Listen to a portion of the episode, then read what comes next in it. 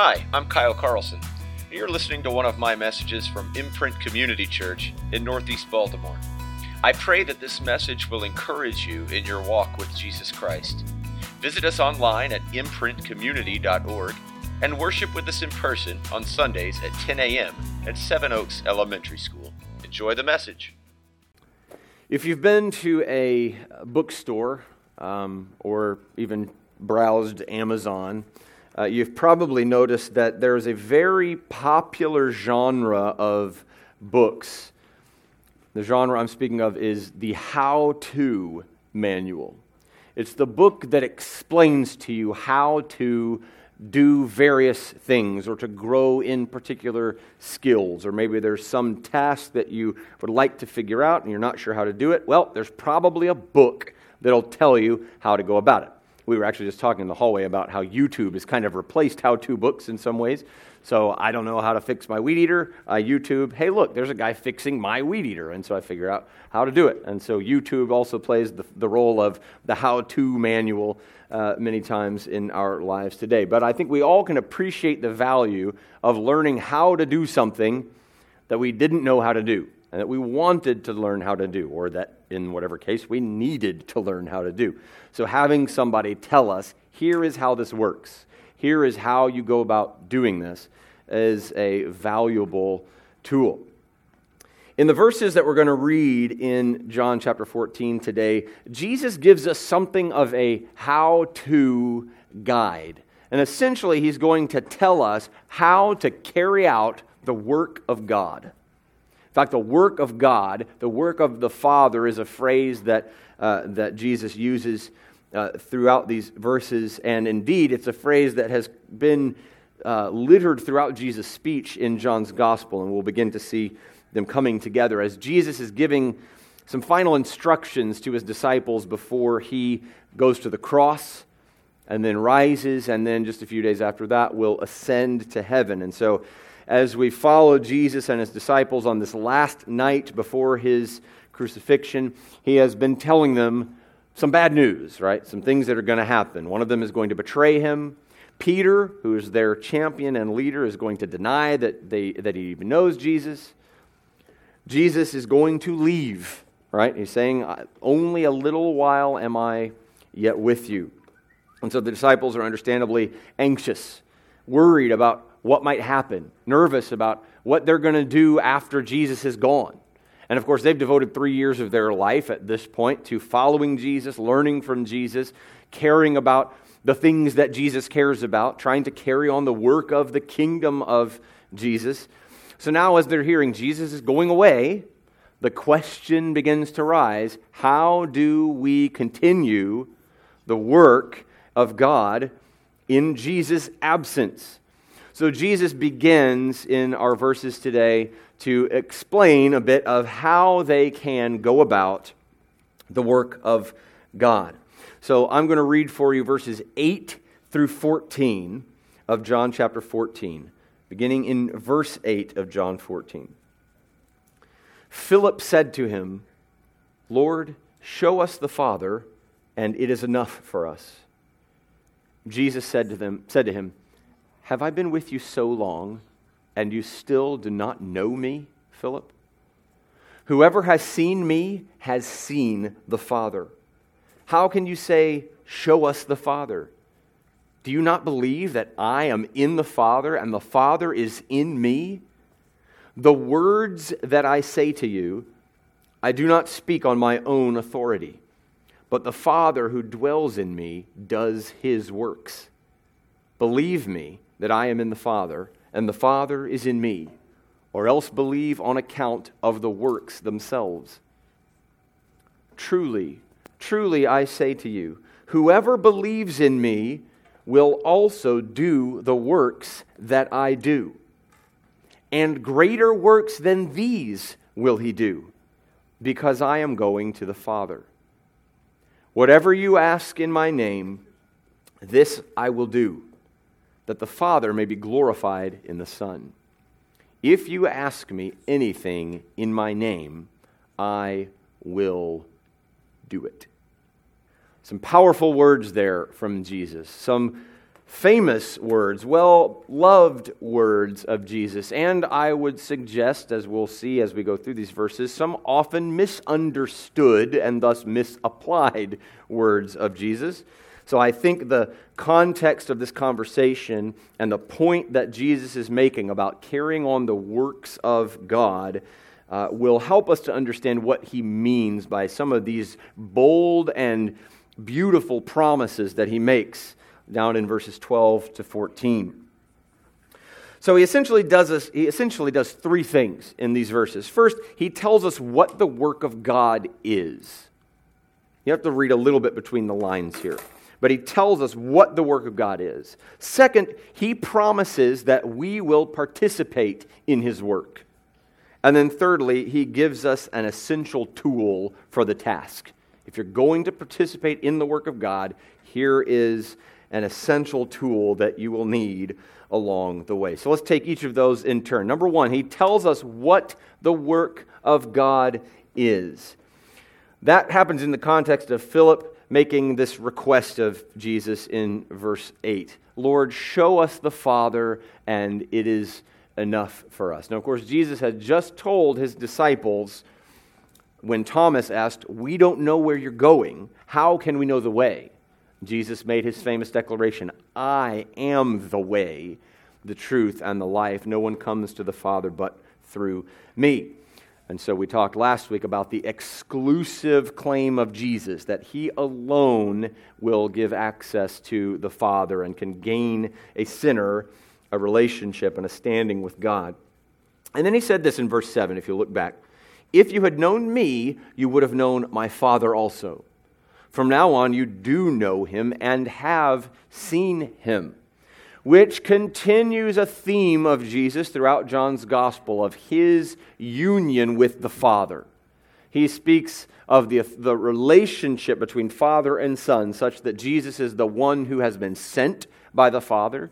He says that the works I do, I do because they are the will of the Father. The words I speak, I speak by the authority of the Father. And so the oneness of Jesus as the Son of God with God the Father has been a consistent theme of Jesus' speech throughout John's Gospel. And so he returns to that here. And we start to see by Philip's question that they're still not quite getting it. So Philip asks again, if you'll just show us the Father, it would be enough for us. And I think we could probably understand and identify with Philip's probably exasperation at this point. Like, why does everything have to be like foggy and in kind of mis- mysterious speech? Why can't you just plainly reveal to us, right? Show us your glory, show us who you are, show us the Father. Of course, he has no idea what he's asking. Because even Moses, back in the book of Exodus, when he asked to see God, God gave him this crazy, merciful glimpse of himself. But he said, okay, in order to do this, you're going to have to hide in the cleft of a mountain, and I'm going to pass by, and you can only look at the back of me as I go, lest you be struck dead. Right? The Bible says no one has seen God at any time. And so it's a big, bold request to say, Will you just show me the Father? Will you just show me your glory? Let me, let me just put my eyes on you. Because in a sense, you're saying, Reveal to me more than I can handle, right? Reveal to me more than I will be able to endure. So Jesus mercifully reveals the Father to us because of they share this divine nature. I am in the Father and the Father is in me. And so he begins to question Philip and gently rebuke him Have I been with you so long, and you still don't know me? Whoever has seen me has seen the Father. We learned that at the very beginning of this gospel when John said of Jesus, The Word became flesh and dwelt among us, and we have seen his glory glory as of the only Son from the Father, full of grace and truth. Down in 118, he says, No one has ever seen God, the only God who is at the Father's side. He has made him known. So Jesus, as the Son of God in human flesh, reveals God. So in a form that people can handle because he looks like one of them, right? Because he's truly God and truly man. So Jesus again points out his union with the Father. I am in the Father, and the Father is in me. Don't you believe this? Right? That's an act of faith. It takes faith to trust that Jesus is who he says he is. And then he even says to him down in verse 11 if you don't believe on account of the words, believe on the account of the works themselves, right? Because I've done all of these things that demonstrate that I am who I say I am, that demonstrate my oneness with the Father. Now, where I want to camp out a little bit is on the phrase in verse 10. The words that I say to you, I do not speak on my own authority, but the Father who dwells in me does his works. That's the sentence that I think is kind of the center point of that paragraph. Obviously, he's reiterating the truth that the Father and the Son are one. Jesus and the Father are one. But then he talks about his words. The words that I speak, I don't speak on my own authority, but the Father who dwells in me, you would expect him to say, speaks for me, or I speak his words. But that's not what he says. He says, The Father who dwells in me does his works. The words I speak to you are the Father's works. So he, he links the words of Jesus and the works of the Father. We'll come down to more of that in just a moment. But let's talk about this phrase, the, the works of the Father. We're inclined to look at these verses and think he's, he's talking about miracles. And I think those are probably included in this. So when he says, Whoever believes in me will do the works that I do and greater works, if we have in our minds miracles, it gets a little bit hard to understand. So I, I want to walk through briefly what, where we've seen the idea of the work of God or the work of the Father in John's gospel before. Back in John chapter 5, Jesus has healed a lame man on the Sabbath, which creates a controversy, and the Pharisees are accusing him of blasphemy for doing work on the Sabbath. And in Jesus' response to them, in Jesus' speech, he says, The Father loves the Son and shows him all that he himself is doing, and greater works than these will he show him, so that you may marvel. And then, if you were to continue reading those verses, you'll find the works that he's talking about. Verse 21 says, For as the Father raises the dead and gives them life, so also the Son gives life to whom he will. So the works of the Father include the giving of life. Then, verse 22, he says, The Father judges no one, but has given all judgment to the Son. So the works of God include judgment, giving of life, dispensing of judgment. Verse 23, that all may honor the Son just as they honor the Father. So, the greater works that Jesus speaks of in John 5 are the giving of life, the dispensing of judgment, leading to the worship of the Son, that all may honor the Son.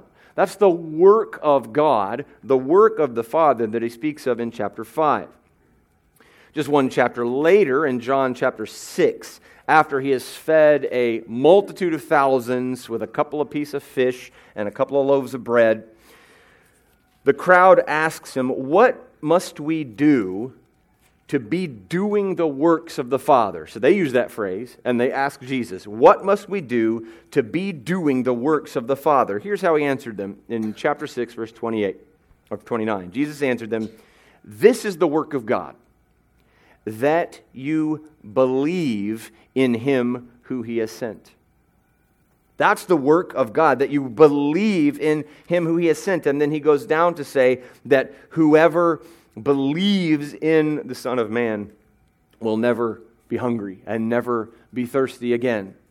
And indeed, they will have eternal life. So the work of God is believing upon Jesus Christ as the Son of God, and as a result, receiving eternal life. There again, we find the theme of giving life through belief in Jesus as the work of God or the work of the Father. One more place we'll look at is John chapter 9, where Jesus healed a man who had been blind from birth. When Jesus and his disciples came upon this man, you may remember the disciples had a little theological debate about the cause of his blindness. they said, Lord, who sinned? Was it this man or his parents that led to his blindness?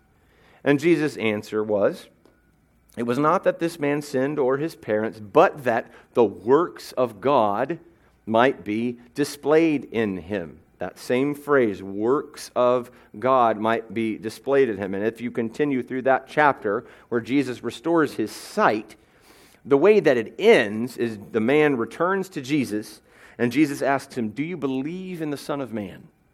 And the man says, Tell me who he is so that I may believe. And Jesus says, It's me.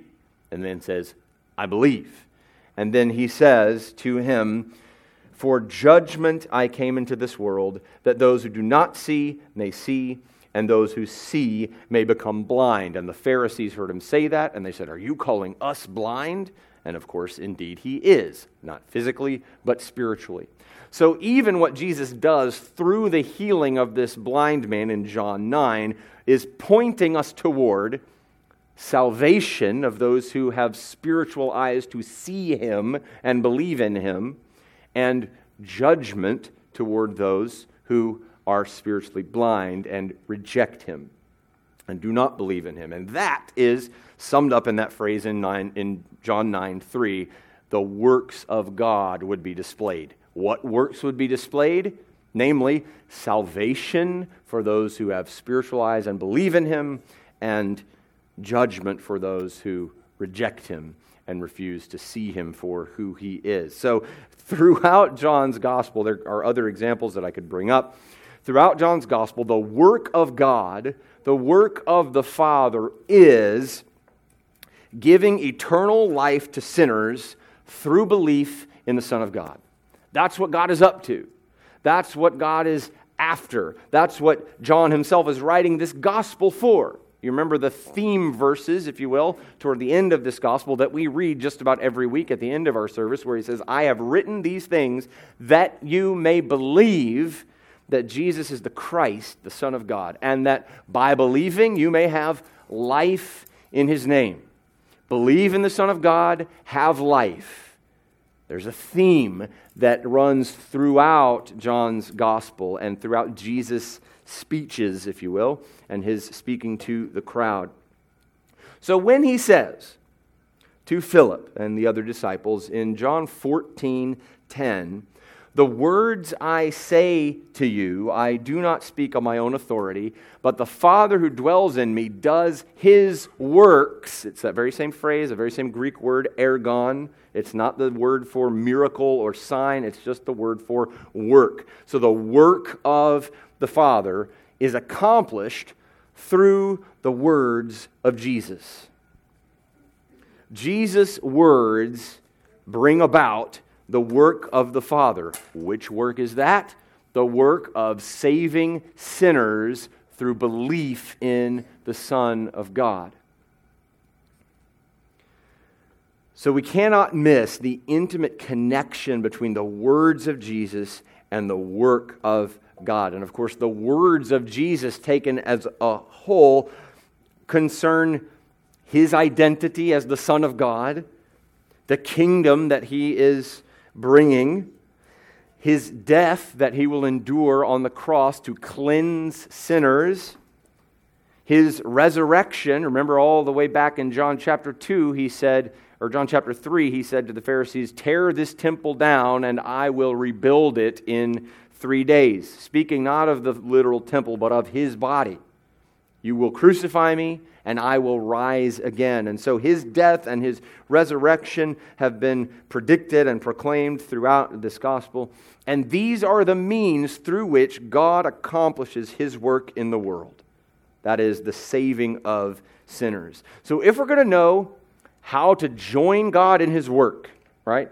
If, if these disciples, now the 11, right, the 12 minus Judas, who has now gone out, if these 11 apostles are to follow in the footsteps of Jesus and carry on his work of saving sinners, essentially, that's the work of God through them, saving sinners through belief in the Son, first of all, you got to know what the work is. And so Jesus explains to them, and mercifully, therefore, to us, that the work of God is the saving of sinners through belief in the Son of God, proclaimed through words, proclaimed through this announcement of the gospel.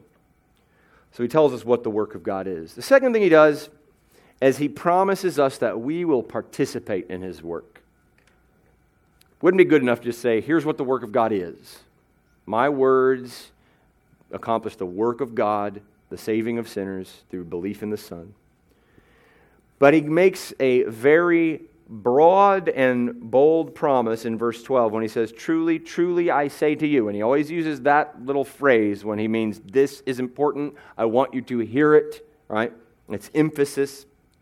Whoever believes in me will also do the works that I do. Now, some promises in the scriptures are intended for the particular audience to which they were given. And so we need to be careful when we're reading the Bible and we find something that sounds like a promise to not sort of bring something over directly into our lives that Jesus intended for that particular audience that wouldn't apply to us. There, that can have damaging effects in our faith. But this particular promise is not only for the apostles, it's not only for these 11 who will become the leaders of the first uh, generation of the Christian movement. Because he says, Whoever believes in me will also do the works that I do. That includes us. That includes all Christians throughout history who have trusted in Jesus Christ. Jesus says, If anyone believes in me, he will do the work that I do. He will carry on the work of God through the announcing of the Son of God crucified and risen for sinners. And applied by faith, right? So, everyone who believes in me will do the works that I do. What works? Remember, the work of saving sinners by belief in the Son of God through the proclamation of Jesus' words. That's the work that he's saying that we are going to do. We have been given a job to do. It's a basic reality of what it means to be a Christian. It means repenting of your sins and trusting in Jesus for your own salvation. But it leads to a commissioned life. If you are a Christian, you have been commissioned by your king to carry on his work. So if you say, I am a Christian, I am a follower of Jesus, I have trusted in Jesus for the salvation, uh, for, for salvation from my sin and a relationship with God. However, I'm okay just kind of taking it easy and just being comfortable in that, and I don't think I need to work too hard or really give much attention to what my life looks like or the things I pursue or how I spend my money or anything like that, then you're missing an essential part of what it means to follow Jesus. In fact, the basic definition of follow Jesus is do what he does, right? Follow in his footsteps. And so he says, you will carry on my work. Whoever believes in me will also do the works that I do. And a primary means of that mission is the words of Jesus. Going back to verse 10. The words that I speak, not on my own authority, but the Father dwells in me does his work. Through my words, the Father does his work. So if you're going to carry on that work, guess what you're going to have to do? Say his words. The words of Jesus, the message of Jesus, the message of the gospel must play a central role in our work for God or carrying on the work of God, is the better way to say that. You may have heard there's, there's this quote that I, I think is misattributed to St. Francis of Assisi in like the 13th century and it says, Preach the gospel at all times. If necessary, use words. Have you ever heard that saying before? I think it's trying to convey the idea that the character of our lives matters for how we relate to outsiders, for how we present uh, who Jesus is to the people around us who don't yet know him. And so, lives of virtue and love and those kinds of things are a marker of a Christian and can be a bridge to, uh, to an evangelistic, if you will, conversation with an unbeliever. But I think to the extent that it gives us the idea that we can faithfully preach the gospel without speaking, I think it leads us astray. I think it misses the mark. I don't think Francis ever said it, frankly. But if we think we can faithfully proclaim the gospel by just being nice neighbors, by just smiling at the courtesy clerk at the grocery store or by handing a couple of dollars to the homeless guy down the street or whatever, if we think that is enough to proclaim the kingdom of God and announce the gospel, we've missed it. Because Jesus himself says, How are you going to carry out my works? Through my words. The words of Jesus must play an essential role in our announcement of the kingdom of God. The church of Jesus cannot accomplish the mission of Jesus without proclaiming the words of Jesus. So we got to remember here he's not just ta- he's not talking merely at least about signs, about powerful acts of, you know, miracles. When he says the works that I do, he's not talking about healing people and raising the dead and things like that. Because look at this next thing he says You'll do the works that I do, and greater works than these will he do. Okay, so if we're talking about miracles, if we're talking about the powerful signs that Jesus performed, seven of which are recorded in John's gospel in the first half that we read, you're going to be hard pressed to find how everyone who believes in Jesus, that's what he says, anyone who believes in me, is going to do greater things than Jesus did. When's the last time you met a, Christ, a Christian who is restoring sight to blind people, healing lame people who cannot walk, raising the dead? Have you met a Christian that's doing those things on a regular basis? I sure haven't. It's not happening in my life, I can guarantee you that. So, if we're talking about the miracles of Jesus, and he says, Everyone who believes in me is going to do greater things than this, I'm not even sure what that means. What does that look like? And I would think all of our lives should be just characterized all the time by crazy, miraculous happenings, moment by moment, right? That's what that sounds like. And indeed, there are those who suggest that's what that means. And we should expect our lives to be marked by the miraculous and the, the act of power that sort of demonstrates beyond any doubt that God is behind it. And I'm not saying in any way that God is not capable of performing a miracle and that there's no way that God would ever do anything miraculous in our day. In fact, I believe He does at times and in His ways and for His purposes. But if we take here that Jesus is saying, everyone who believes in me will do the same kind of miraculous things that I have done and even greater things than those, I think we're going to be setting ourselves up for disappointment, disillusionment, discouragement, because we're going to go, What's wrong with me? Why isn't this the norm in my life? I've been praying for healing. I've been praying for this neighbor. I've been praying for this job. I've been praying, whatever it is. I've got this friend that's ill and dying, and I've been pleading with God and powerfully, faithfully praying that he would be healed, and yet he doesn't seem to be healed. In fact, we could probably all point to someone in our lives that didn't get healed. Do we go, God failed because he didn't hold up his end of the bargain? He said we'd do greater things.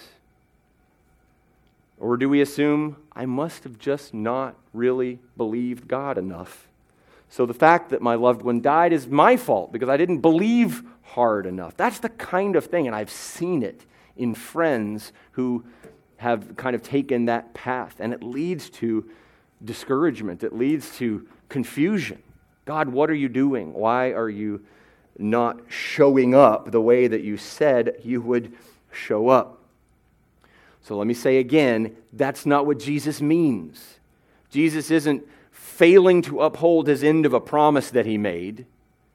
He's promising something different than that. Not that we're going to be regularly trafficking in the miraculous, but that we will be partnering with the Spirit of God in bringing life to dead souls through the proclamation of Christ crucified and risen. And frankly, that's a bigger miracle than healing cancer or raising someone from the dead. And we get to play a part in that.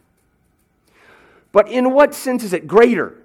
Right? We can get, okay, so we're doing the works of Jesus by proclaiming the good news and by seeing God work in people's lives. How is it greater than what Jesus does? And I think the clue that we get comes in the phrase he says right after that. He says, Greater works than these will he do, because I am going to the Father. So Christians are going to be able to do greater works, the saving of sinners through the proclamation of the gospel, greater works than him precisely because he's leaving the earth and returning to heaven, because that's what's about to happen here. Because I am going to the Father. And so I think he's pointing to the reality that he will tell them explicitly in just a couple verses that we don't get to talk about until next week, namely the sending of the Holy Spirit. He says down in verse 16, I will ask the Father, and he will give you another helper to be with you forever, even the Spirit of truth. You know him, for he dwells with you, and he will be in you. That is a fundamentally new relationship between people and Holy Spirit that will happen after Jesus ascends to heaven and then sends the Spirit down. I'm getting ahead of myself and preaching next week's message, but I think he's pointing to that very reality. When he says, You're going to do greater works than these because I'm going to heaven and I'm going to send the Holy Spirit to you. And that means that the work of God and the proclamation of the gospel and his saving of sinners can take place anywhere that the church exists. Because Jesus, as a man, can only be in one place at one time. When he's in Jerusalem talking to his disciples, he is only in Jerusalem with his disciples. When he's in heaven and he sends the Spirit, guess what? He's everywhere. The Spirit is wherever Christians are. So the works that can be done in his name are broader and bigger and farther reaching than Jesus could even do when he was on the earth in this one location, which again is a bit mind boggling. Some of that Trinitarian math going on goes, oh my goodness, it's bigger than I can totally get, right? But I think that's what he's pointing to. So here's the point of all of that. When he makes this promise that we will participate in the work of God, we will participate in the saving of sinners through faith in the Son of God by announcing the words and message of Jesus, here's what it comes down to we have got to live on purpose. We won't find ourselves accidentally doing the works of God we need to give ourselves to this task on purpose in our days and our moments and our conversations and our relationships and our plans and our time. We've got to train ourselves by God's help, plead with Him to train our eyes to see our lives and relationships in this context. Lord, you've commissioned me. Lord, I have a job to do to announce the crucified and risen Christ and salvation in his name. Help me to be faithful. And I believe he'll answer that for you. So he tells us what the work of God is. He promises us that we will participate in that work and in an even greater way because of the presence of the Holy Spirit in the church. And then finally, he gives us an essential tool for the task. And it comes in the form of another bold promise. Look at verses 13 and 14. Whatever you ask in my name, this I will do, that the Father may be glorified in the Son. If you ask me anything in my name, I will do it. What's the tool? Prayer. Prayer. An incredible promise here. If you ask in my name, I will do it.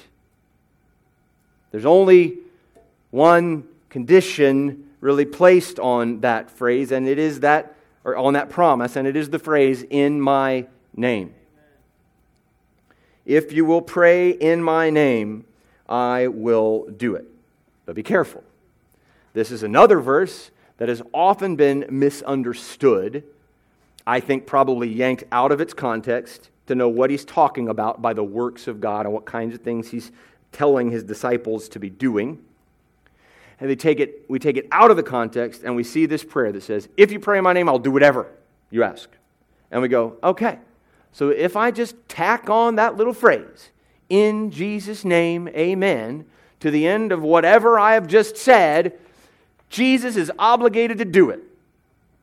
Right? Anybody ever prayed like that before?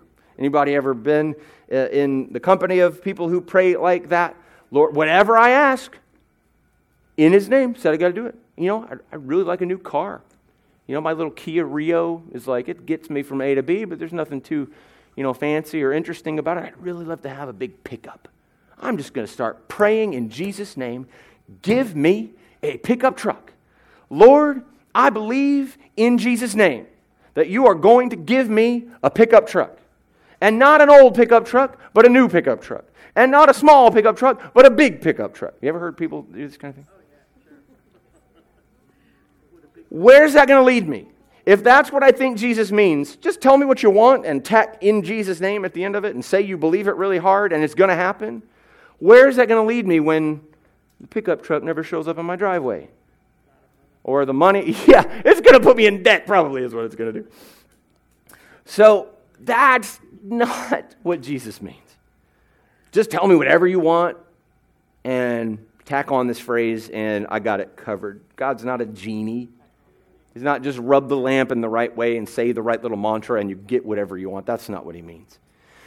This promise is in the context of the work of God that He has explained and commissioned us to. You will participate in the work of God, namely the saving of sinners through belief in the Son of God, through the announcement of the gospel that is, Christ crucified and risen for sinners. You will participate in the works of God. So here's the deal anything you ask for in my name, that is, according to my character, according to my teaching, in line with my desire, in line with my purpose for you, may I say, in line with the task of partnering with God and His work in the world, I'll do it if you ask me for anything that will advance the gospel, that will help you be strengthened, be more effective, and more fruitful in your work for the kingdom of God, I will do it. One other little clarifying phrase he says is, that the Father may be glorified in the Son. Then he repeats it. If you ask anything in my name, I will do it. So prayer is an essential tool the weapon strapped to our backs as we enter the battlefield, if you will, that we must use in accomplishing our mission. And if what we ask for is intended to honor the name of Jesus and help bring people to faith in him and thus glorify God by fulfilling his mission, he will certainly answer it. Here's the question we've got to ask ourselves How many of our prayers, in that sense, are really in Jesus' name. How many prayers do we utter that have virtually no connection to the work of God in the world? That have no true heart behind it of, I want God to be glorified. I want God to be honored and seen as beautiful and true and righteous. That's what I want for my life. How many prayers have we offered that have no connection to that heart? Quite a few for myself. So it's easy enough, simple enough to say we should be more devoted to prayer. We should be more dependent on God in prayer. But it's even more appropriate and important to say we should pray in the name of Jesus. We should pray not just by tacking on a mantra at the end of our selfish requests, but that we should shape our prayers around the work of God in the world. His commissioning of us to partner with Him in bringing the good news to the world around us. What more important thing could there be for Jesus to tell His disciples before He leaves them? He's been training them for three years, and He's about to leave. Do you think He's really saying, just ask some selfish stuff and put my name on the end of it and I'll give it to you? No. He's saying, you have the job of carrying on the work that I've been doing I'm going to give you the Holy Spirit to help you do it, and I'm giving you the tool of prayer. And if you will just plead with me to glorify my name, to make you more effective and fruitful, I will certainly do it.